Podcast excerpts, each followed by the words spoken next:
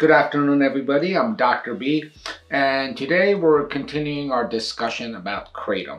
Uh, we said we're going to do a series on this. On the first uh, part of the series, we had a little mini talk on kratom, and then on the second, which is really the first part of the series, we talked about what is kratom, and we put it in a historical context and uh, how basically works the pharmacology. Today, we want to talk about the question I got sent is, uh, well, there's a couple more, but today I think we'll do kratom withdrawal uh, and what it's like. Please uh, join my mission in changing the perception of addiction together. We are here to educate, advocate for the substance abuse community. Uh, we fully feel that, but not by not just treating the addict, but changing the community and the greater perception of it, we can have an environment where recovery is possible long-term recovery is possible and we can make a better society for the individual and all of us. You can do that by clicking the subscribe button. You can click the bell, please. And if you need help or a loved one needs help, please call us at 1-800-779-4715. Um, and uh, if we can't help you, we try to direct you to where you can get help to the best of our uh, capability. Okay, let's get started on Kratom. Uh, today's topic that I'm going to address pretty quickly is, as I said, uh, kratom withdrawal. And the first uh, way the question is couched is, what are kratom withdrawal symptoms like? Okay, again, keep in mind, when I answer these questions, I do it in two ways. What is the literature? And when I say what is the literature, there's different grading systems for scientific literature and the kind of thing that I do uh, the best one being meta-analysis and double-blind studies. The lowest common denominator or the lowest form would be case studies. And even after that, it's anecdotal evidence. As far as the high-end studies, we don't have much yet. So I can't tell you this is what you're supposed to do for this situation. But we have a large body of data and evidence that's coming in in addition to my own clinical experience. So the questions are answered in that regard. And so the first one saying, uh, what is kratom withdrawals like? Uh, uh, symptoms, uh, kratom withdrawal symptoms like, it essentially mimics opiate withdrawal sim symptoms. Now, I'm not telling you, uh, this is not based, it, it really depends on the frequency and length of use and different people. So the severity may be different for different people depending on their clinical history. As you recall, I've always advocate for you that when people answer these questions, it really makes a difference. How old are you? What is your sex? What is your length of use? What are your other medical problems? But in general, the withdrawal symptoms that the literature states, and I have seen clinically, mimic acute opiate withdrawal symptoms. What are those? Sweating, muscle aches, uh, pain. There are psychological symptoms including anxiety, restlessness, sleep disturbances. The literature seems to be consistent with this. My clinical experience appears to be consistent with, it, with this. Uh, the next question I have is, what is the Kratom detox timeline? And before I uh, answer that, I'm going to ac actually answer the third question. How can you safely detox from kratom? Okay. Uh, again, uh, there doesn't seem to be, there is definitely not a set protocol. Okay.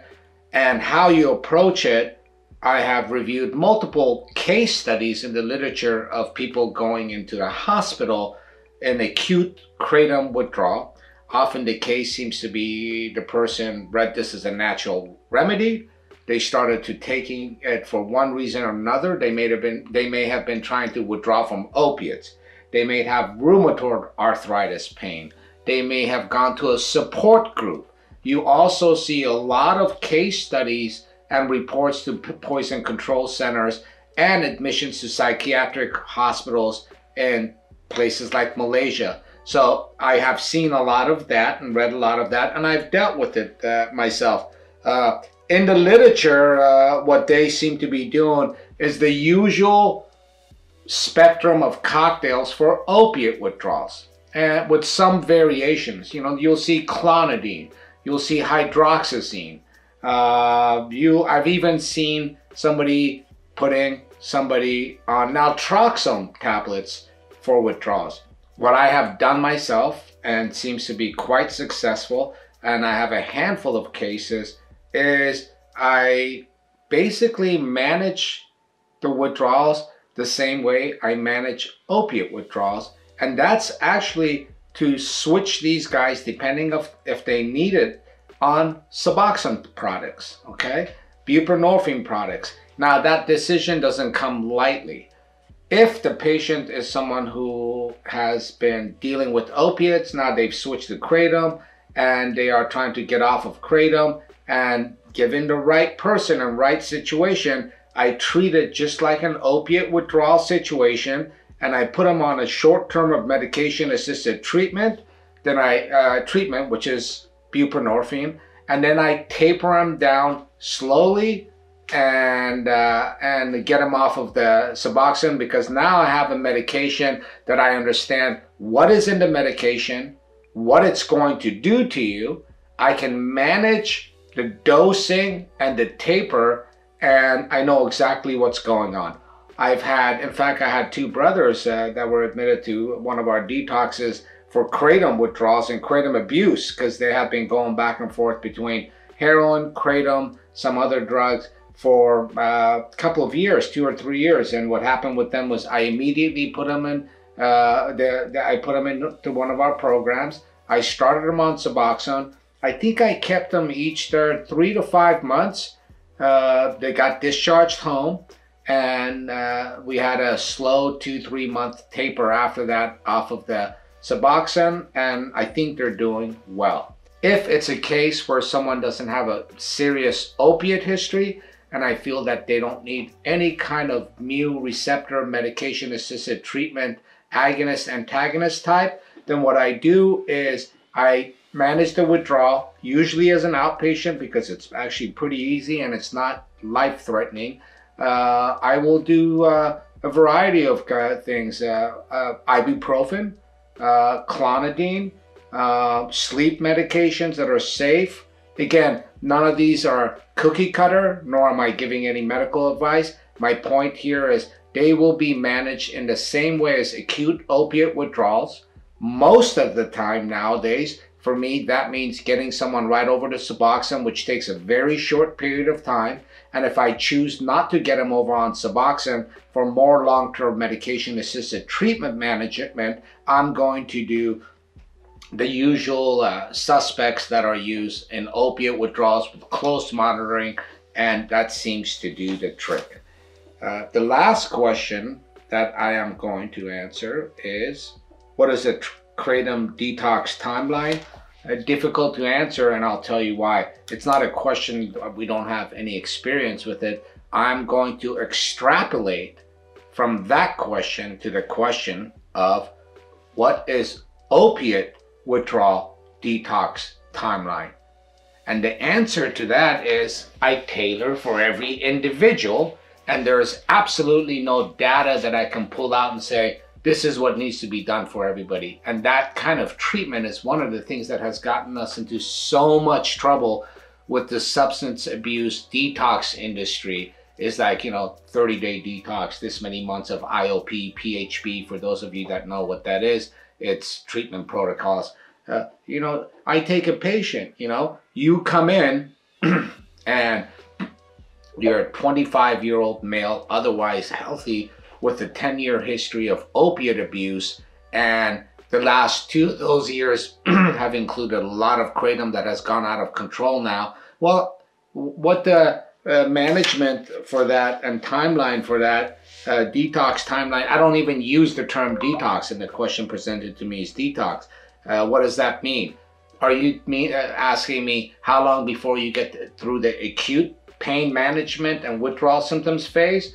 Are you asking me when is the substance issue over? Okay, it's so many questions and it's such a loaded question. And I think it's so misunderstood by treatment providers, uh, parents, families, uh, and patients themselves. you know, if you're using kratom in that way that I just described, you have a serious opiate abuse problem. And I'm probably going to put you on medication assisted treatment, and it's going to take some months, maybe some years, to get, depending on what your life situation is, psychosocial uh, issues are, uh, your housing, your jail issues, your work history, your education, the other substances you have a problem with, well, that guy's probably going to be put, on medication assisted treatment and evaluated closely and regularly. Okay, if you are a housewife that has rheumatoid arthritis and you're 41 years old and you don't have any other medical issues,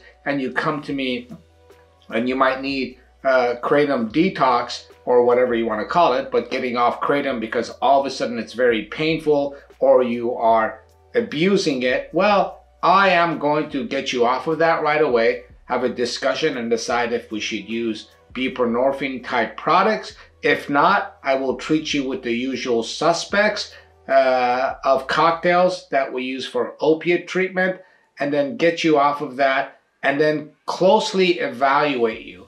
I think a more interesting question is uh, after the acute phase, which could take a few weeks, is there a long term phase of withdrawal, just like opiate addiction?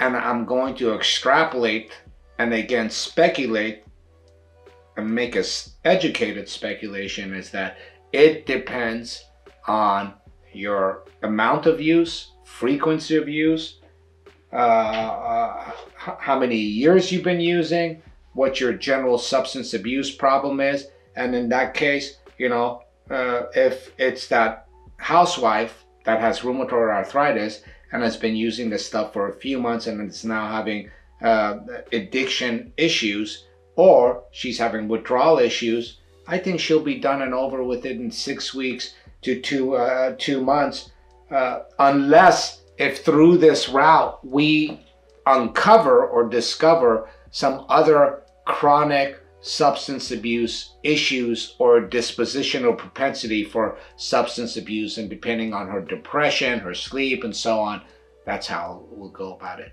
So uh, that's a difficult qu- question to answer and i'm definitely not trying to be vague. More importantly i'm trying to really point out the devil is in the details there's plenty of data for us to figure out what is the right thing to do and there's also plenty lack of data to know where there has to be an educated guess and an attention to details of the patient to do it in a safe, harmless, benign, and effective manner.